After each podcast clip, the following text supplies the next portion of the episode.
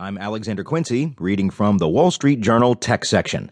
Facebook unleashes a raft of live video updates by Brian R. Fitzgerald. Facebook Inc. on Wednesday unveiled a raft of updates designed to get more of its billion plus users to create and watch live video.